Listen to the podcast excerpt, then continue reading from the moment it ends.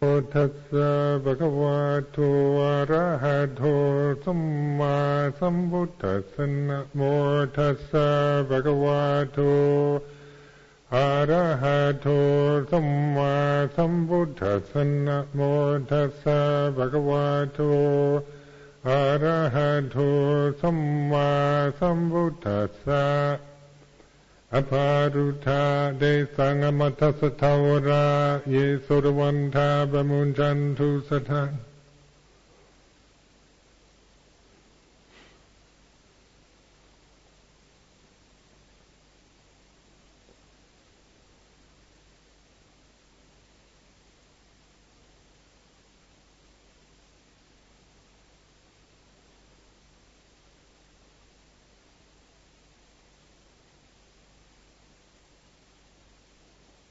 this is the uh, last day of the month, 28th of February, and two months of winter's retreat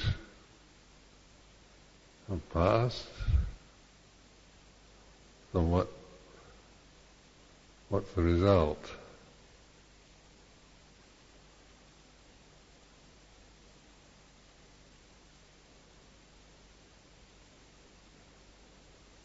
And then this year's extending it uh, through uh, the first 20 days of March. Is this extra time?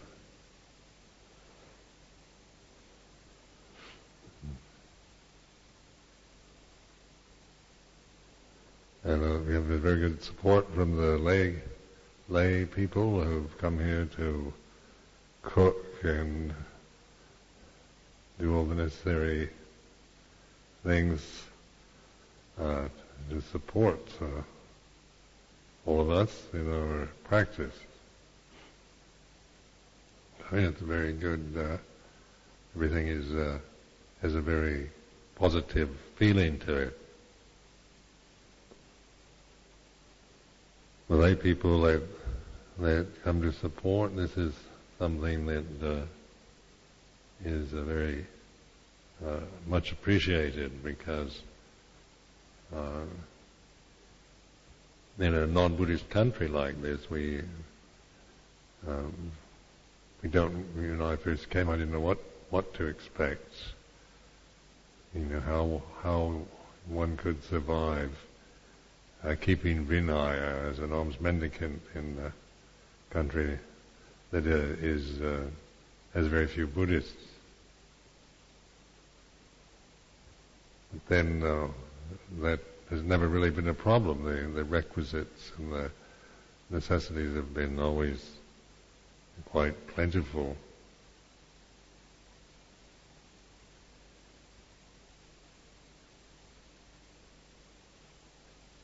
And then for those who've taken uh, vow, brahmacharya vows and the bhikkhu training and the Siladhara training, and this is a strong commitment to uh, to uh, life celibacy and to uh, practice of meditation. And so this this is a special uh, here. The winter time in Europe is uh, is very ideal. I think I always considered it probably one of the best situations for kind of formal practice that I've ever encountered.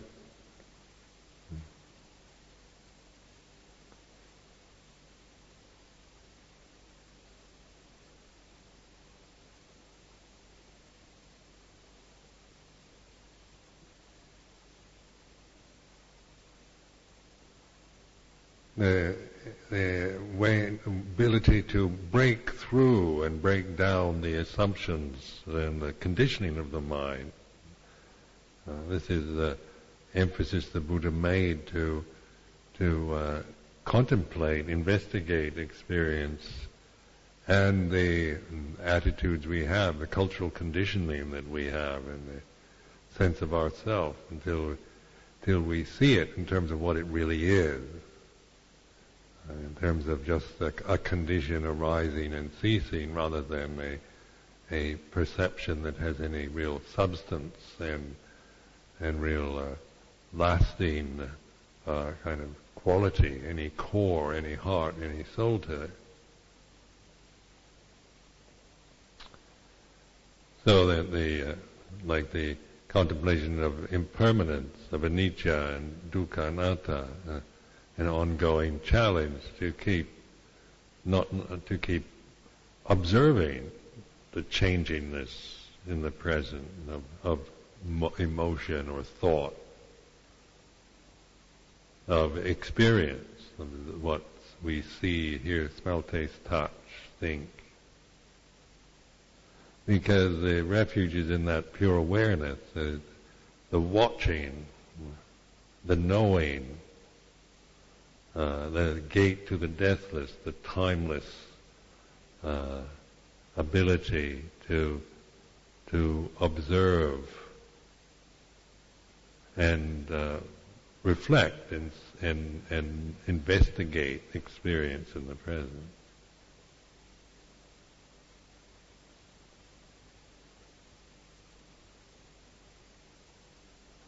So in terms of uh, theory and all, that's quite easy to to uh, understand it, but to apply it, that takes. there's so many uh, powerful conditions that uh, easily uh, overwhelm the mind, so that uh, we forget all the time the, the urgencies of the world, the personal feelings, the the relationships, the material conditions, even just the weather or the or, or even rather insignificant things can assume great significance.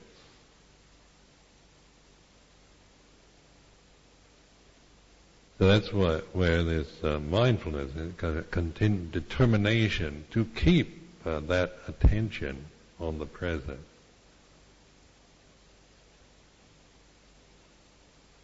Until it, it sticks, you know, like you say, the once you realize the supernal and you stick to it. So like, if you don't realize, if you don't have that realization of the ultimate of the deathless, then then you have nothing to stick to. You're just kind of flounder around with the the conditions. And the sticking is like, like, it's not like grasping, is it? But it's, yeah, because grasping is done out of ignorance and uh, desire. But this uh, determination, strong determination to, to, and faith and willingness to keep bringing yourself back into the present until the mind actually you feel a sense of resting in the in the supernal or the uh, deathless.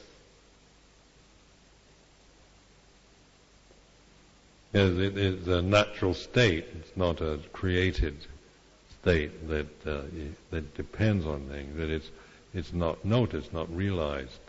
Usually, moments, maybe mystical experience, or moments of of oneness in, in odd, uh, maybe in, in the rare rare uh, conditions or at, at, in period in moments of our life. So we intuitively kind of know or recognize it. But then the the powerful condition of the mind is is forever uh, coming back on us. The emotional habits, very very convincing, very very uh, uh, overwhelming.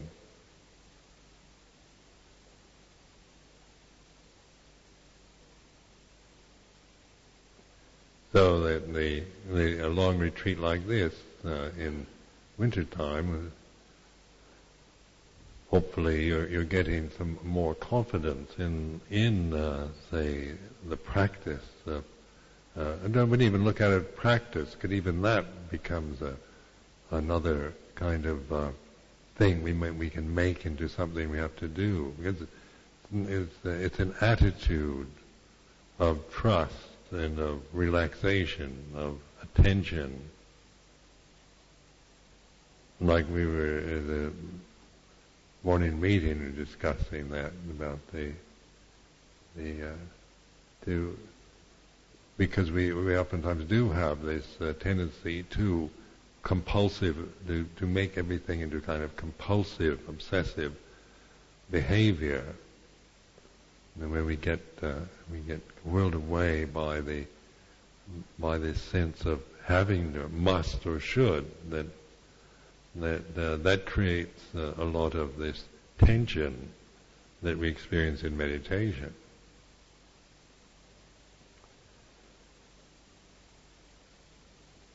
But that's not what Buddha's teaching is about. It's not to, it's not based on on imperatives and on on intimidation, but it's based on uh, a, a, a, willingness to uh, a humble willingness to pay attention to the flow of experience in the present. So how do you do that? Can you do it if you if you if you grasp the idea and then you, you know, I've got to pay attention, I've got to be mindful. Is that very uh, idea of I'm somebody who's got to be mindful and do this, the, the grasping of that idea is uh, will bring this stress and this, this sense of me and increase the sense of self. So you've got to recognize the limitation of language that it uh, that it does that. It's it's based on dualism and it's about conditions, about the conditioned world. And language also very much comes, you know, the function of the mind that uh, that we that we acquire through through not through wisdom or understanding of Dhamma, but through the avijja, through ignorance. So learning to use language in a different way, like in Dhamma language, and uh, learning uh, your own character, what kind of particular tendencies you have, character traits uh, that you that you uh, that uh, that you can recognize how to how to uh, use those traits for practice.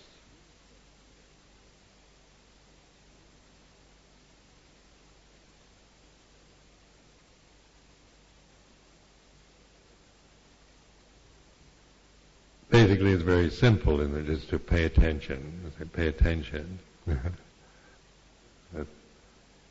So, so say the practice is, you know, you, you make it more complicated, give it a technique, and get it into satipatthana, and and then into various stages of anap- 16 stages of anapanasati before you get into vipassana, and and uh, you, you get, you know, various uh, techniques. Uh, of uh, vipassana one can develop because uh, the the mind, the thinking mind, does want to organize and and make it into, uh, you know, we we're quite used to complicated things,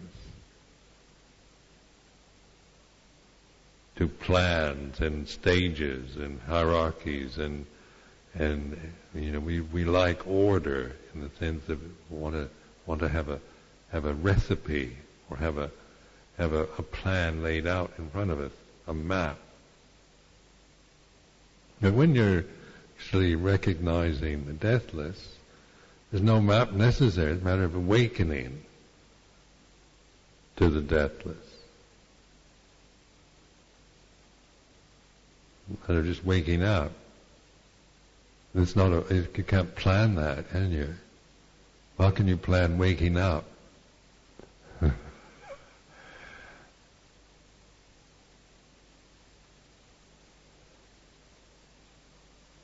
so you, you, you, you practice waking up or paying attention. Not a lot of emphasis is because of the scriptures and that on jhanas and, and developing states of concentration. So, so this we can feel, uh, you know, something we can relate to, um, developing something starting from the beginning and and kind of increasing skills and and um, and getting better at it as we go along.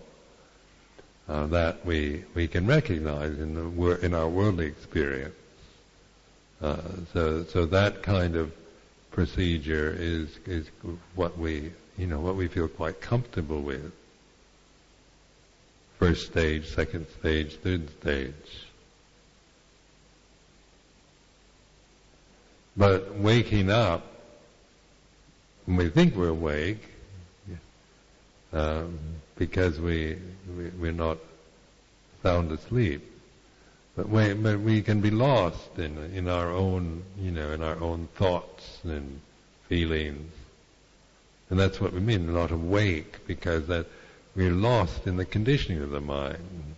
It takes us over and it and it goes around and around. So the awakened mind is the Buddho, the Buddha is a simple and it's an immanent act. It's an internal uh, thing that can't be seen by anyone, but you know if you're awake when you are. That's why, like listening, I use that ability to listen the sound of silence, the resonating, ringing sound of silence. When it's that poised state of attention,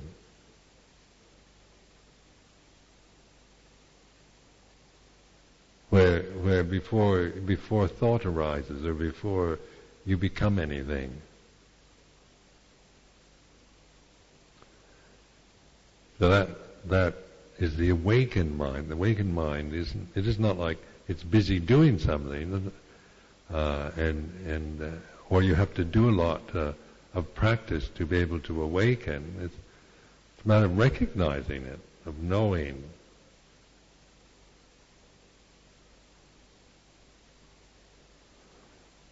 In, uh, in the, the conditioning of the mind is to is to analyze and think about things, and so we want to know, well, the awakened state of mind, we want to have a description and a technique and, uh, and uh, like, uh, what is its goal? What is its object? Uh, and have some kind of, make it into, into something complicated.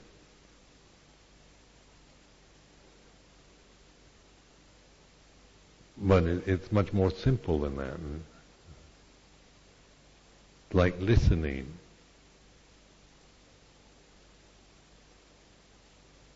paying attention in the moment. And learning to, to trust that, to sustain that attentiveness. Not a, not paying attention, you know, not like we have to pay attention to anything in particular, but just in that state of poised, open awareness.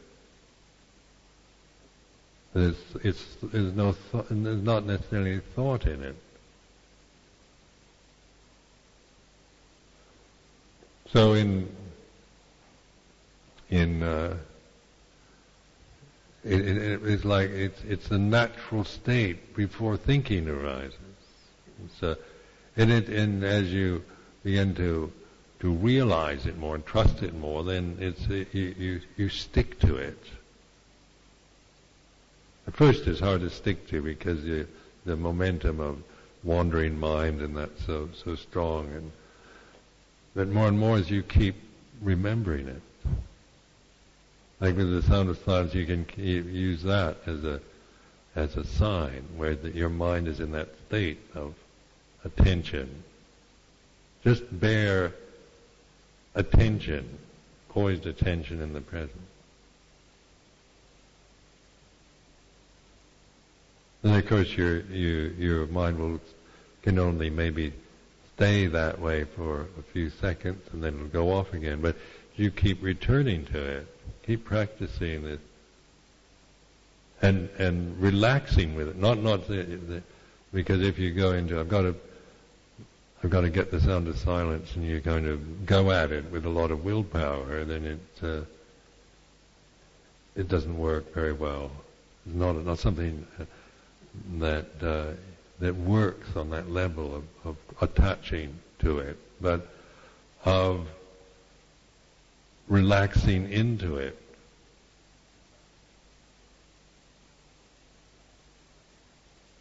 And the sense of not being anything. It's the you, you know, when when that that state of pure tension, when you you're not anybody. There's nobody.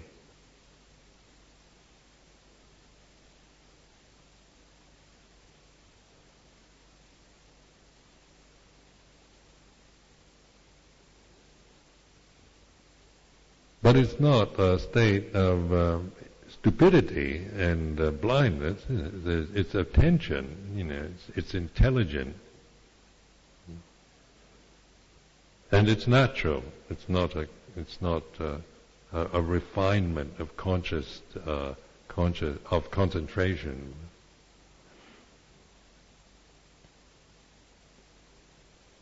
So in, in other religions, like being trusting in God, or or the way that the theistic religions teach, where you actually find that you, you know you maybe have a have an idea or a, a doctrine that you trust in, gives you a gives you something to hold to, something that is in, it, in, it, in its ideal form is perfect.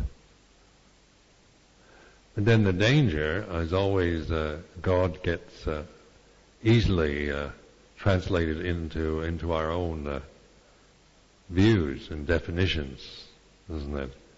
You ask somebody what they think God is, and there's so many different versions.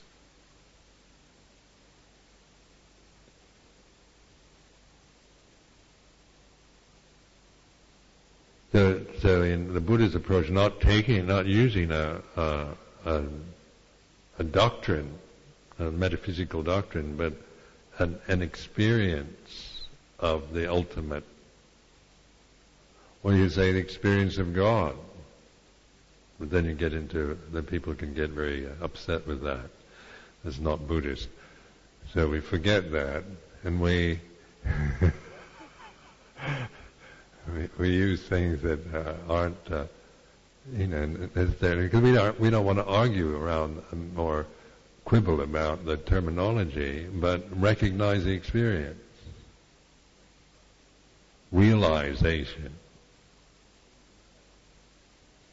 Then you have like I remember years ago I I when I was interested in when I first became interested in Buddhism and and uh, in, uh, in the the United States at the time, there there were no Buddhist groups anywhere, and, and I was trying to look for some some kind of organization to to get involved with some kind of religious organization. So they had this uh, self-realization society in uh, California. So I wrote away for information on self-realization and because they have, they talk about self-realization, and it's a, a kind of like a Hindu-based uh, this uh, biography of a yogi that that that that man that that uh, it's based on his teaching. And Atman, the idea of a of a higher self. But in Buddhism, we don't have we we, we frown at this higher self uh, the Atman, we poo-poo Atman, higher self, and God, uh, because in our convention we we've we've kind of we don't use those terms. Uh, so we're, we're, looking for oftentimes for some something that can, uh, you know, some kind of Buddhist word that will uh, that will give us the same feeling, you know, because we want something to hang on to, like a ultimate reality. But that's pretty abstract, isn't it? Where God or self-realization a little more, something has a little more heart to it. Ultimate reality, absolute, or um, the deathless. That doesn't do a lot. They're kind of words that, that don't inspire the mind, a deathless ultimate reality. Or one time I heard somebody who was who was using the word Dhamma. Some some uh, English lady uh, was talking about, oh, the Dhamma says this to me, and the Dhamma says that to me, and I take refuge in the Dhamma, and I and I have faith in the Dhamma. when I have problems, I always consult the Dhamma. It's just like you're substituting God, for, you know, taking God out and putting Dhamma in it, in its stead. Because there is a, a sense of of a, of a higher reality, isn't there? And uh, and the, and a strong desire to name it, to to to have a concept of it. So you can get around it through saying Buddha nature, something like that, or uh, because then you even Buddha, then Buddha, uh, and uh, but then Buddha isn't is never never claimed to be a god or ultimate reality, or the or the deathless. That's a, the this contemplating, this this wanting, and this this desire to name something, to feel that you have to to have a perception, have a have a, a category, have a uh, have it labeled in some way, where uh, they they uh, and I've, I mean I'm speaking from my own experience. I had this strong drive to because I could I could I could relate to words like Atman and higher self and uh, and even God.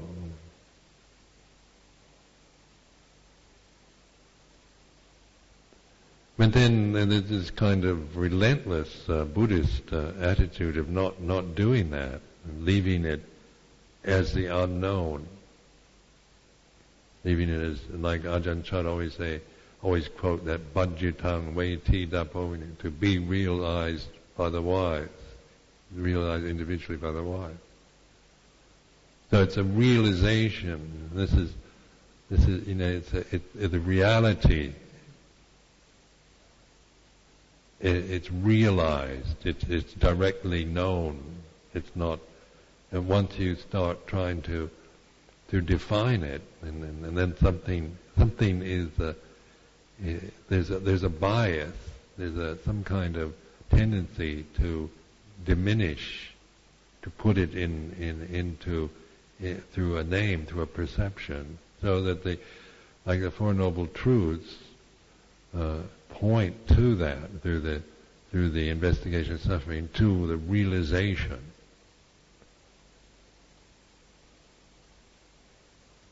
So the reality is now, isn't it? Not not a, a, a matter of time. Ultimate truth.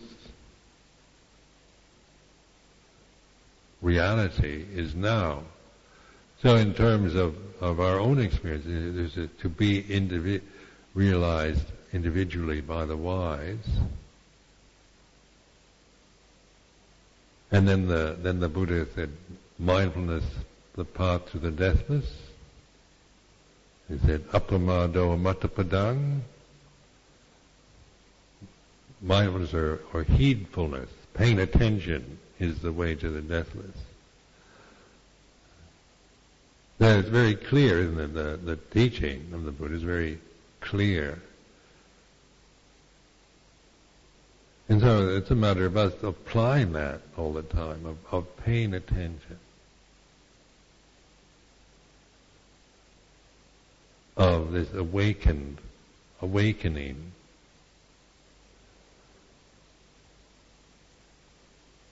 So in uh, in the practice like of the Satipatthana, the the four foundations of mindfulness. That's that's awakening the mind to what's present, like the body is now, the the breath is now, the silence is now, the the the the mood of the mind that is whatever it is, it, it's now. And we're not and we're not uh, judging it or, or or comparing it or, or making comments, but just recognizing, just a simple act of attention, and and uh, and and re- and accepting what you're experiencing now.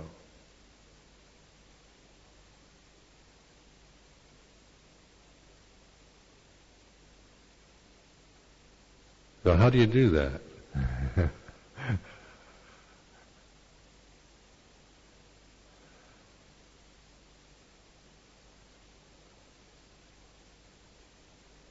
recognize it's it's it's uh, the most simple, but uh, but also it's not easy because we're not simple. We're very complicated. We've got all kinds of needs and desires and and uh, all kinds of fears and and resentments and problems and and I think modern Western people are you know or modern educated people tend to be very complicated because we we we not we don't we don't you know we keep adding complications onto the already complicated conditions of of body and mind. Everything becomes it's like like the uh, let's say let you should let go of everything, and then you should let go of the idea of letting go, and then you keep thinking, well, if I let I let go of everything, and I let go of the idea of letting go, and the mind boggles because then I've got to let go of the idea of the idea of letting go. Take that to where where, where you can, the mind's completely uh, nonplussed because it can't uh, uh, can't pursue it that far. But but that's not the point. It's not thinking it out, but in realizing remember uh, having uh, having that insight when I was a samanera uh, uh, in Nong Khai. I, I had that this, this, this kind of koan. How do you let go? And, and say, well, you let go by letting go. Well, how do you just let go? And, and so then I'd, I'd pick up something, you know. And, they well, they like this this watch, and they. If I just sit here and say let go, and I don't let go, then I'm still holding on. They're let go. The simple act of just letting it go, and it's a, it, it's not. It's it's very simple. But in but the uh, but that's say with a with a physical object, but mentally, you know, how do you let go of feelings, emotional feelings or obsessive thoughts. And uh, and because they, they, tend to, when I letting go to me then tended to be more like getting rid of, suppressing them. You know, trying to trying to destroy them, and that doesn't work. And the, that destru- destructive uh, desire to destroy is not letting go.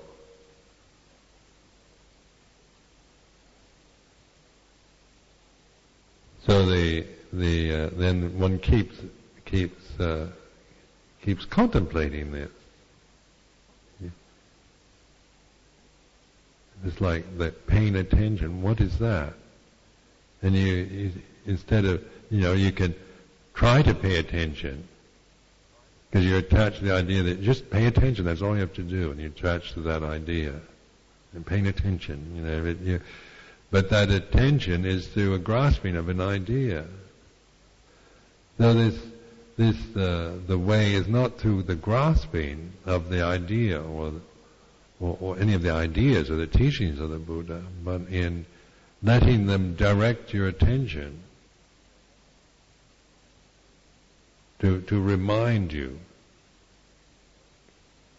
to help you, to guide rather than to just uh, than, than be teachings that you, you try to uh, follow according to, through, through grasping those teachings. So then, after I had an insight, I remember this powerful insight when I was a samanera where I actually let go. I experienced a flash of letting go and of non-attachment. It was a powerful insight. It didn't last very long because immediately the the clinging was so the habit of clinging was so strong it just kind of you know if there's an empty something empty it kind of rushes in to fill it up. But there was a brief second of of realization of letting go. And so it it's just uh, at least I, I had a, a kind of breakthrough at that moment And then I remember feeling uh, after that, I, felt, I, I kind of remember falling on the floor of my kuti, crying, thinking, I can't do it. It's too difficult. It's too much. I can't do it.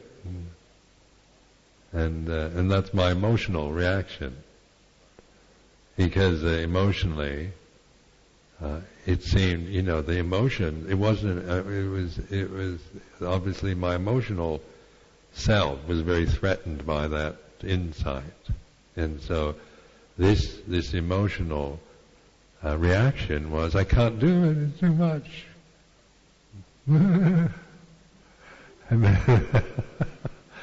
but then there was something also aware not to not to believe that that thing that cries and says you can't do it. There's something like the sense beyond the sense. There's a knowing, a kind of intuitive knowing, that even when you're in a state of, of, uh, you know, oh, I can't do it, poor me.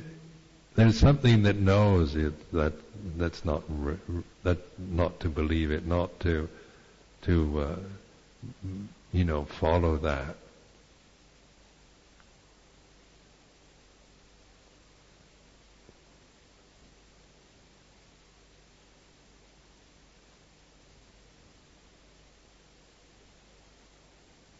So that's why you can't trust your emotions in terms of, you know, they they are conditioned and they are what they are. But and they they say all kinds of things and and uh, have very strong, you know, reactions to experience. But that awareness that uh, that's beyond the emotion, and so that the emotion then is is uh, seen in terms of it's accepted and it's recognized and it's it's noticed, but it's not grasped. And I used to like used to find interesting on these uh, uh, long flights that I get involved with, where you you watch uh, uh movies on on the on the flights where they play these uh, films, and uh, just uh, interesting when you you you observe, you know, how contemplate this watching some some something that's going on on a on a little screen like a Virgin Airlines and the travel Virgin Airlines in the United States. You've got these little individual um, television things, videos that come out of the seat. You've got your own private little screen right in front of you. It's about this big, tiny, and and you, and you sit there and then they, play some you know action film with Steven Seagal or Arnold Schwarzenegger or something, and all these kind of incredible things are happening on this tiny little square. and you completely absorb into it, you know, you forget Amazing, isn't it?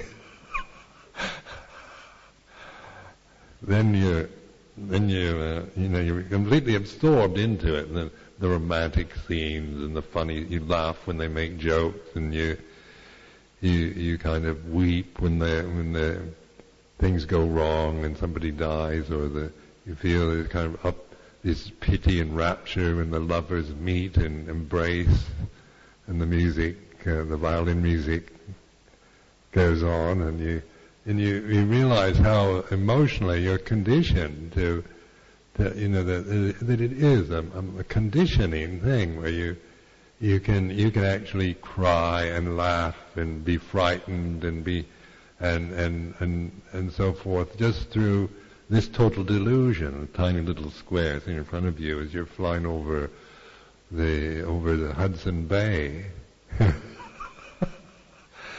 up in the sky above frozen northern Canada, and you, you, you're, you're, you know, involved in this little square in front of your, your eyes, uh, crying and laughing and, and getting caught up.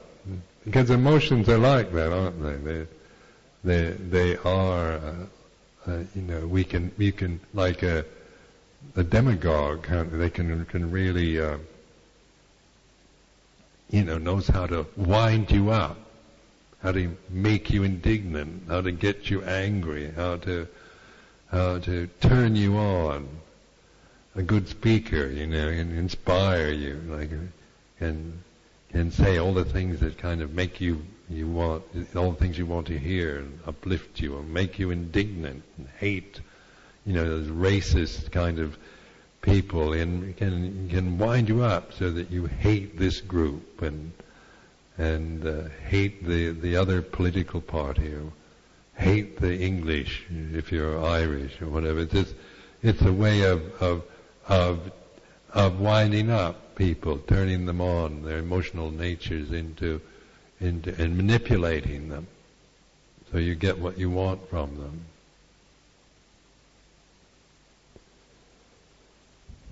So, so you know, that's pathetic uh, state of humanity is that we, we do get, we get manipulated all the time. We do it to each other, to ourselves. So in, uh, in meditation, you're actually, you know, freeing yourself from all that delusion. So it's not, not like a suppression of emotion or denial, but then the, when we, when we connect, when we realize ultimate truth as experience, not as not as some idea that we hope to uh, realize. We can rest in that, and then then our uh, then we can respond to life in appropriate ways through compassion, through through love, through joy, and that rather than just be uh, caught in in the in the games, the idiotic games of, of, of the world.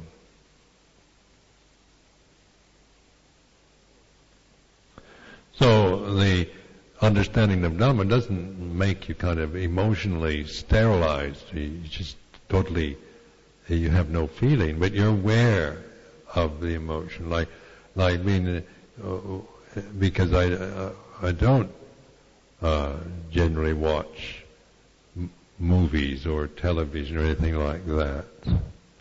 You know, not according to our tradition when we don't seek those kind of situations out. But when you do, when those things come up and the opportunity's there, it's interesting to to just see the the you know the and you do feel I feel can still feel emotions coming through through these particular patterns that they arrange on on these little screens. Because that's part of our human human condition. It's not like I don't have emotions, but I no longer am lost by them. I'm no longer uh, they're, they're no longer the they no longer have the impact and the power that they had before I understood them. I used to, you know, being brought up in the in my generation was uh, like um, um, was the you know back in the pre-60s, you know, the 1930s, American men, the ideal was to be really tough and not feel. I was brought up that you should men um, men never cry. The is the ideal for for uh, in America at that time. If you're really if you're a real man, you don't cry. So, um, and you hear that, you hear that all the time. When you were a little boy, you know, you'd cry. And Men don't cry, and kind of hold it back. So you, you get these uh, kind of uh, because you, you know, ideals. You want to be a man. You don't want to be a crybaby or a man that cries.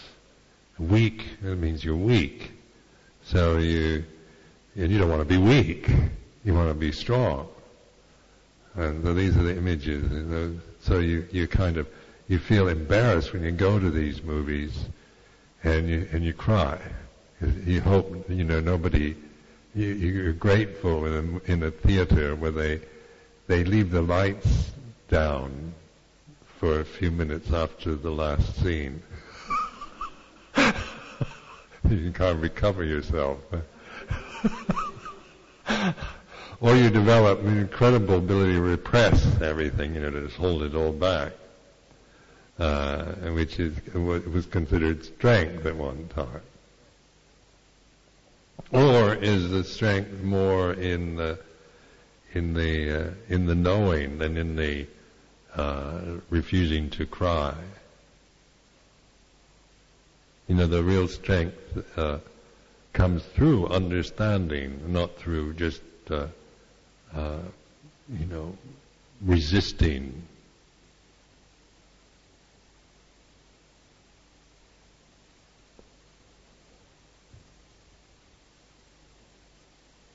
So the emotions are, you know, to me now are, they, they, they kind of, because I understand them, then one needn't be afraid of them, afraid of emotion.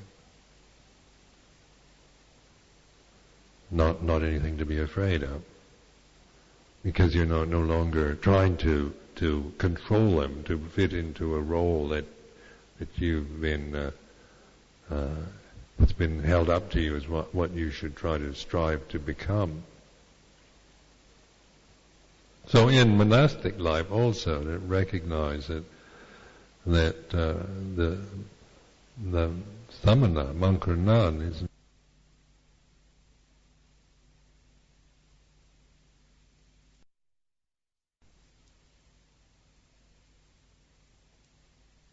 to to become a kind of uh, some idea of a of a perfectly mindful uh, human being, which you know, when you think of it, it sounds oftentimes rather, you know, like you, you just you're just totally indifferent to life. You don't feel anything. You just uh, you just uh, completely above it all, transcending the world. Or is it more transcending the world more that you're you're aware of what you are feeling? You're awakened to what you are feeling in the present. That's how I experience it. I'm more aware than I was before. I, am aware of what I'm, I'm feeling. It's not that I don't feel but there's more awareness and the subtleties of feeling. And the, and the tendency to want to control or, or uh, suppress or resist certain feelings. There's awareness of that.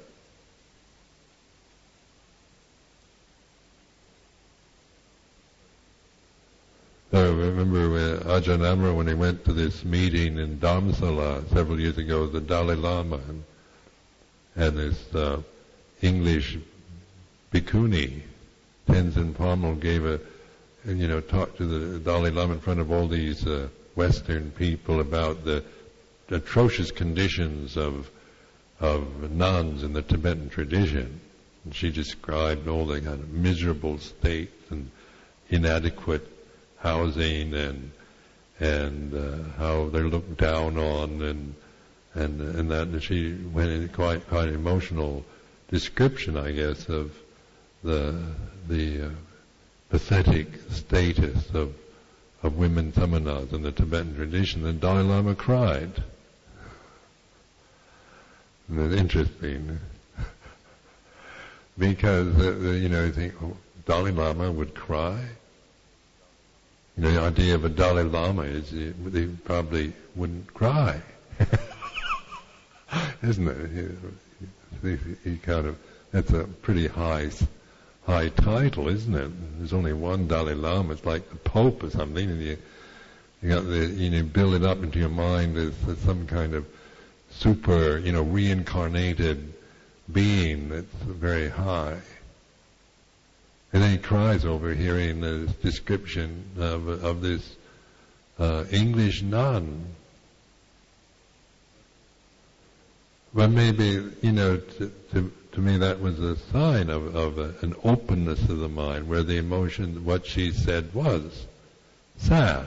And sadness, we cry when there's sadness is a natural reaction to to the sadness or the uh, pathos of, of experience.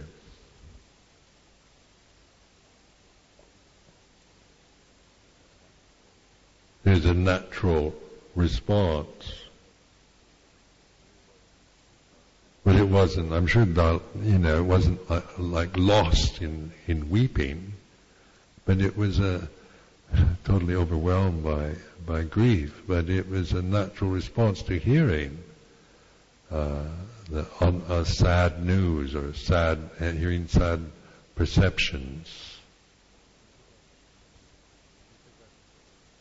Because that's the way the emotions work, isn't it? They, we, we feel when you have rapture, piti, and that you you feel tears. You know, those are wholesome states.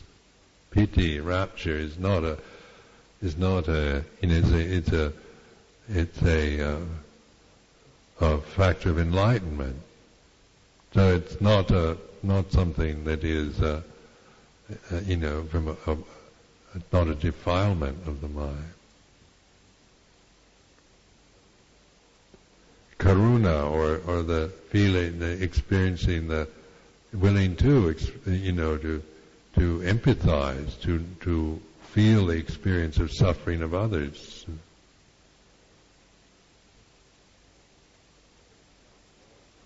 But it's not maudlin or sentimental or, or uh, weak. It's not, not based on, on a kind of feeling sorry for and, uh, and kind of uh, being sentimental about things, but it's, it's understanding our humanity uh, and being able to uh, appreciate the human the human gifts that we have, and that appreciation comes not through uh, through identifying as a human being, but in transcending. Through being, through realizing the deathless and where the human condition then is, is appreciated for what it is, but is no longer, is no longer one's identity, one's attachment, one's limitation.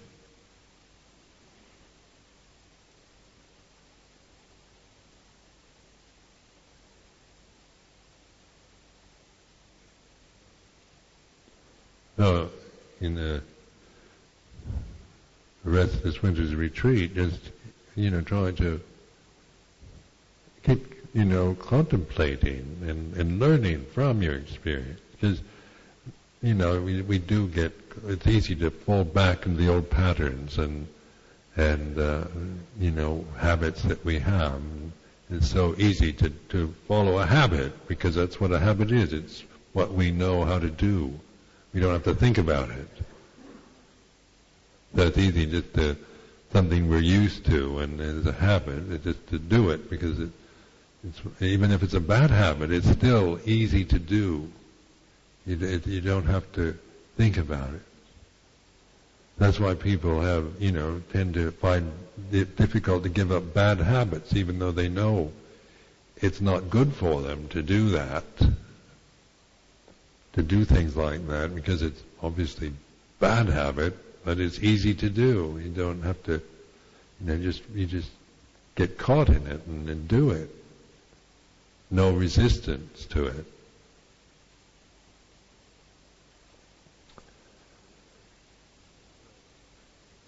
And so, but the, the way of a samana isn't to resist and try to get rid of bad habits, but it's working on a more subtle level of recognizing, understanding, realizing so that the, the habits we do have are not, we're not just trying to get rid of them, bad habits, but in, in trying to understand them.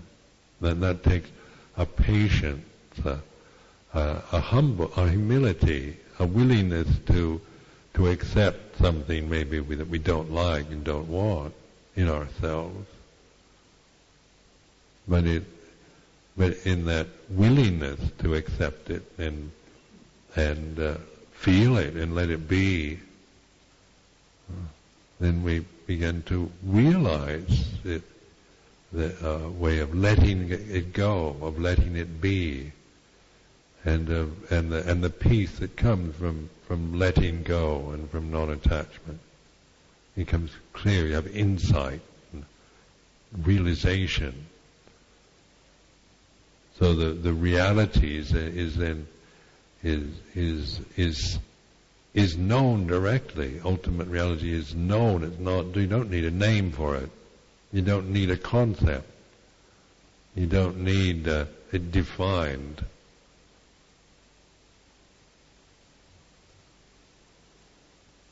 Just like like uh, the idea of uh, people ask, well, then if I'm not the body and I'm not the the feelings, I'm not the perceptions, and I'm not the mental formations, I'm not conscious, what am I? Who, who's aware of all this? I want to know, who is it? What is it? What am I really? Because we, we want, we, we feel uncomfortable with with the idea of non-self because we, we, we recognize that we, we take it to a kind of annihilationist, but you know, logically it goes into a kind of an, a sense of annihilation or nihilism through through thinking about it. But through realizing non-self is uh, is relief, is realization. And so it's not like you don't need to know who you are. As the Buddha says, know what you're not. Direct knowing and you say anatta, you know you're not. This is not me and mine. And you're not just trying to convince yourself of that, but you're you're contemplating, you're looking, investigating conditioned experience, and and uh, so that you you have that insight. You know profoundly that the five khandhas are not are anatta, not self. What's left is the pure state of knowing, isn't it?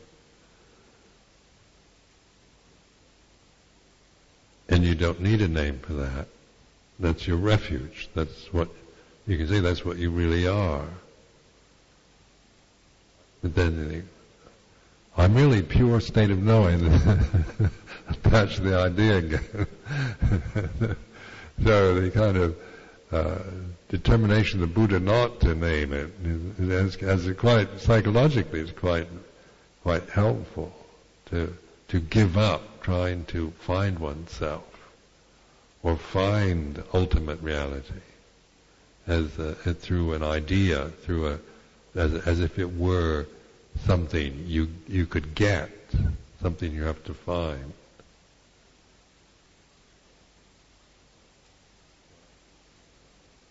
So I offer this as a reflection for this evening.